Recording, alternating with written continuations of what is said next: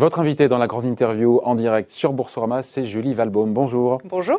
Directrice générale de Maison du Monde. Merci d'être là avec nous. Bon, pas de confinement pour le moment. C'est ce que nous a annoncé le, Premier ministre, mais durcissement du couvre-feu euh, et une fermeture des centres commerciaux mm. euh, de plus de 20 000 mètres carrés. Est-ce qu'au final, c'est une bonne ou une mauvaise nouvelle pour Maison du Monde? Alors pour nous, l'activité magasin est essentielle, donc euh, effectivement, euh, le non-confinement est une bonne nouvelle. Alors après, on espère que c'est une nouvelle durable, c'est vraiment une autre question. Aujourd'hui, ces restrictions sanitaires euh, ne concernent que 35 magasins environ sur nos 230. C'est un ah. centre commercial de 20 000 m2, donc le parc aujourd'hui est ça fait un petit, un petit 10-15% de magasins du monde qui seront fermés parce que présents dans des grands centres commerciaux. Exactement. Bon. Euh, donc vous, vous déplorez ou pas alors cette fermeture au final des, gros centres commerciaux? Parce que évidemment, il y, a, tout le débat. Euh, c'est vrai qu'on ne peut pas juger, juger la jauge euh, à l'entrée des magasins. enfin, on peut le faire qu'à l'entrée des magasins, mais pas à l'entrée des centres commerciaux. Donc mm. c'est vrai qu'il y a la question qui se pose. Et puis en même temps, il y a cette étude de l'Institut Pasteur que toute la profession, tous les commerçants ont mis en avant, montrant que la quasi-absence de contamination dans les, dans les commerces. Quoi. Donc vous en pensez quoi? C'est vrai que euh, je suis aussi partisane de maintenir le tissu économique euh, aussi dynamique que possible. Et euh, les Français pendant les fêtes ont prouvé qu'ils savaient être raisonnables. C'est vrai qu'aujourd'hui... vous déplorez ou vous déplorez pas cette, fermeture des grands centres commerciaux? J'aurais aimé qu'effectivement tous les magasins puissent rester ouverts. Après, je sais qu'il y a un certain nombre de considérations et qu'il y a beaucoup de, scientifiques qui sont aussi derrière ces décisions, donc on n'a pas toutes les cartes en main. Donc effectivement, c'est difficile de... Comment les jauges, elles sont respectées à l'entrée des magasins à Maison Alors, du Monde?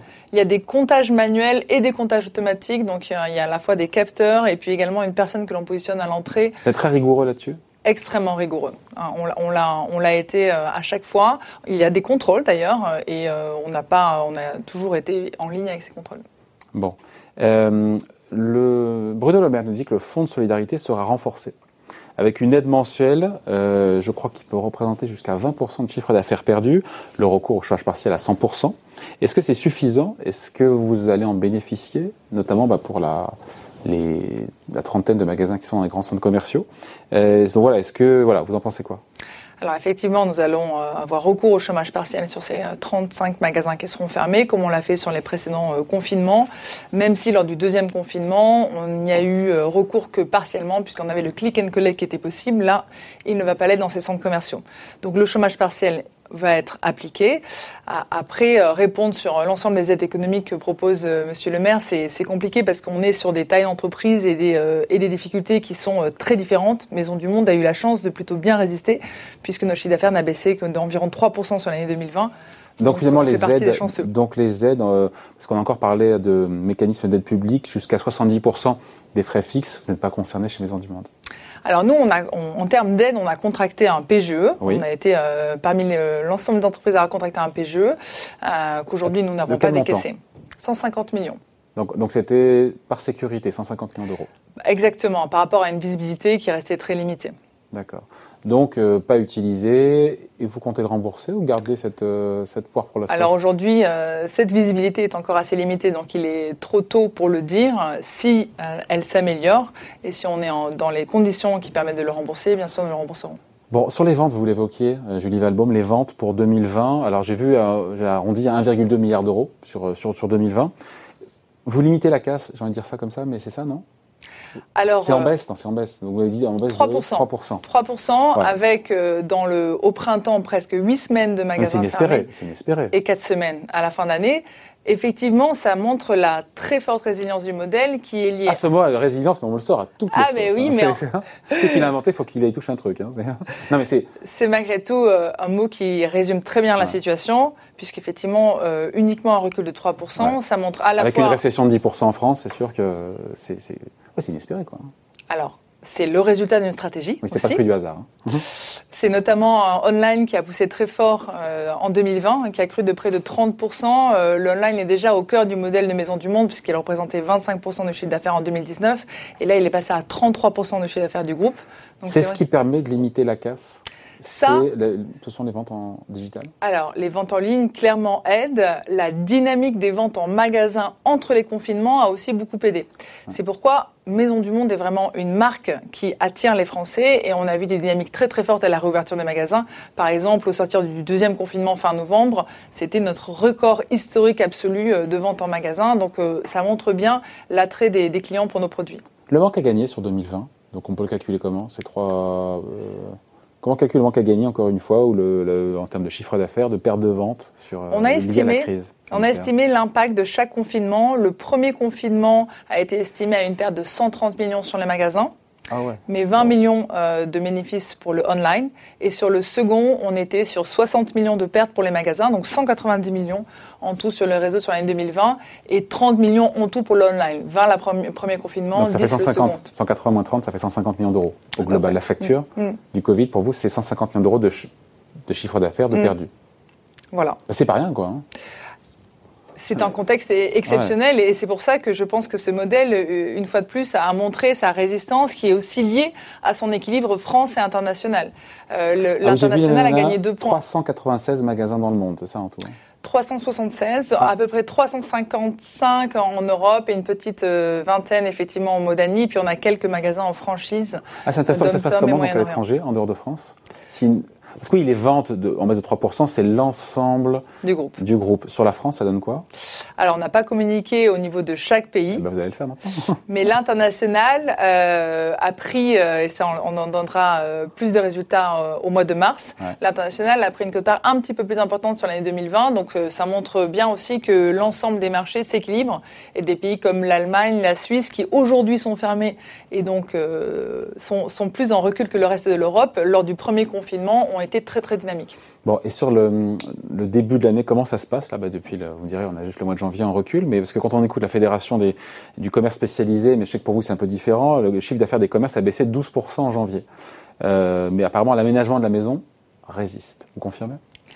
C'est un secteur très dynamique, en effet, et euh, aujourd'hui, nous bénéficions de cette tendance, mais également... sur le mois de janvier, alors? C'est dans le rouge Sur le mois de janvier, euh, on est euh, plutôt content dans le contexte de la, performance euh, de nos magasins et de Mais toujours dans le rouge ou, en croissance par rapport On n'en est pas à ce niveau de, détail puisque à nouveau on donnera plus de, en mars. de couleurs un peu plus tard. C'est Comment vous avez appris chez Maison du Monde à vivre avec le virus?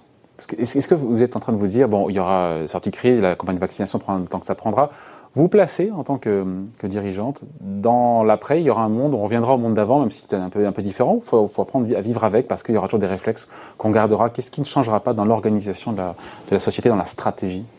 Alors, l'entreprise a effectivement euh, beaucoup progressé en fait dans cette année de crise, comme euh, souvent j'imagine. Donc, on s'est plus attaché à une discipline encore plus importante au niveau de la gestion des coûts, la gestion du cash, euh, qui euh, était jusque-là évidemment un point de focus, mais qui est devenu particulièrement cette année. Donc euh, on a une organisation qui est plus efficace encore sur ce plan-là.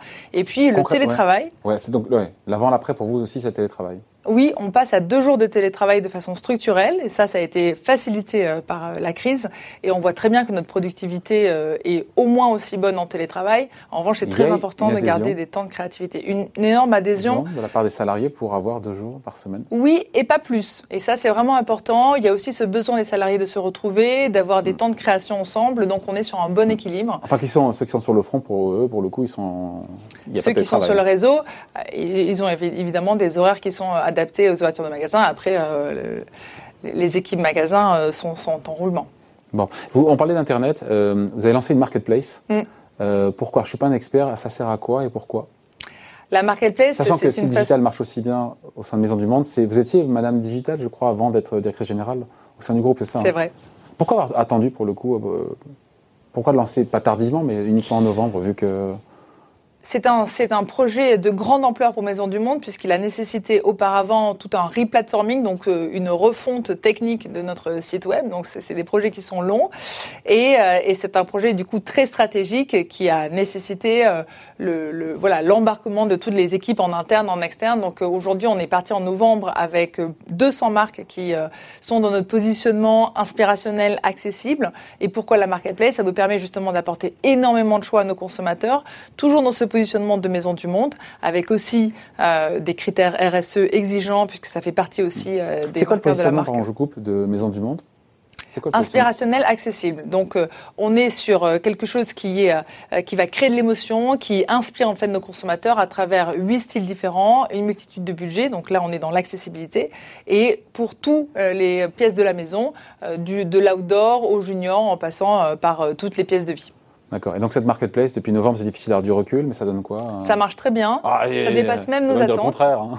Alors, ce que je peux vous dire, c'est que euh, en, en, 2019, on avait communiqué justement sur le lancement de cette marketplace en disant qu'à terme, en 2024, elle pouvait représenter à peu près 20% euh, des ventes. Euh, Aujourd'hui, on pense que cette dynamique est plus que soutenue, devrait nous permettre d'au moins atteindre cette cible. On est, on est très content sur les débuts. On l'a lancé en France uniquement. La stratégie, c'est de la déployer en France sur le web, mais aussi les magasins. Donc c'est une marketplace qui sera omnicanal. Ça aussi, c'est un point de différenciation une du modèle. Une marketplace en magasin, c'est-à-dire on permettra d'une part à nos équipes magasins de pouvoir passer des commandes marketplace pour leurs clients en magasin, ça c'est le temps 1.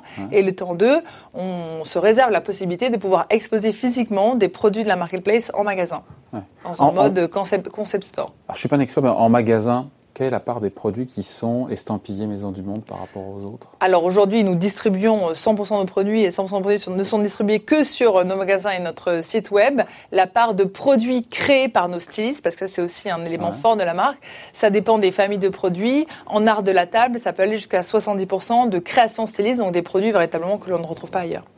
Euh, et donc sur Internet, je reviens sur les, ventes en ligne, 35% euh, sur 2020. 33, oui. 33, pardon. On peut aller jusqu'où comme ça? C'est-à-dire que si on, si, on, prolonge les courbes, je sais que c'est toujours une erreur de prolonger les courbes, mais euh, ça nous mène. Sur les dernières années, l'online a gagné deux points dans le mix. On n'a pas parlé de l'hôtel, et en effet, euh, on, vient d'ouvrir notre deuxième hôtel sur ah, le vieux port de Marseille. C'est l'hôtel Maison du Monde. Un hôtel Maison du Monde. Oui, tout à fait. Ouais. Quel intérêt? En ce moment, l'hôtel c'est compliqué, mais au-delà de ça, l'intérêt stratégique, c'est quoi? Maison du Monde est une marque, elle doit pouvoir s'exporter et, pouvoir démontrer en fait son univers. C'est notre métier d'être hôtelier. On le fait avec un partenaire ah. euh, qui, dont, c'est l'expertise bien évidemment, un Vicartem que je salue et je remercie, qui fait un travail formidable dans ces deux hôtels.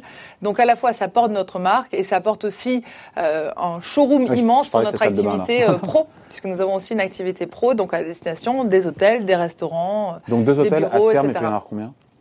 On verra. Aujourd'hui, c'est pas le cœur euh, du modèle d'affaires. En revanche, c'est au cœur de la stratégie de marque de Maison du Monde. Donc, euh, on en a ouvert un qui s'est très bien passé l'année dernière. On en ouvre un deuxième maintenant.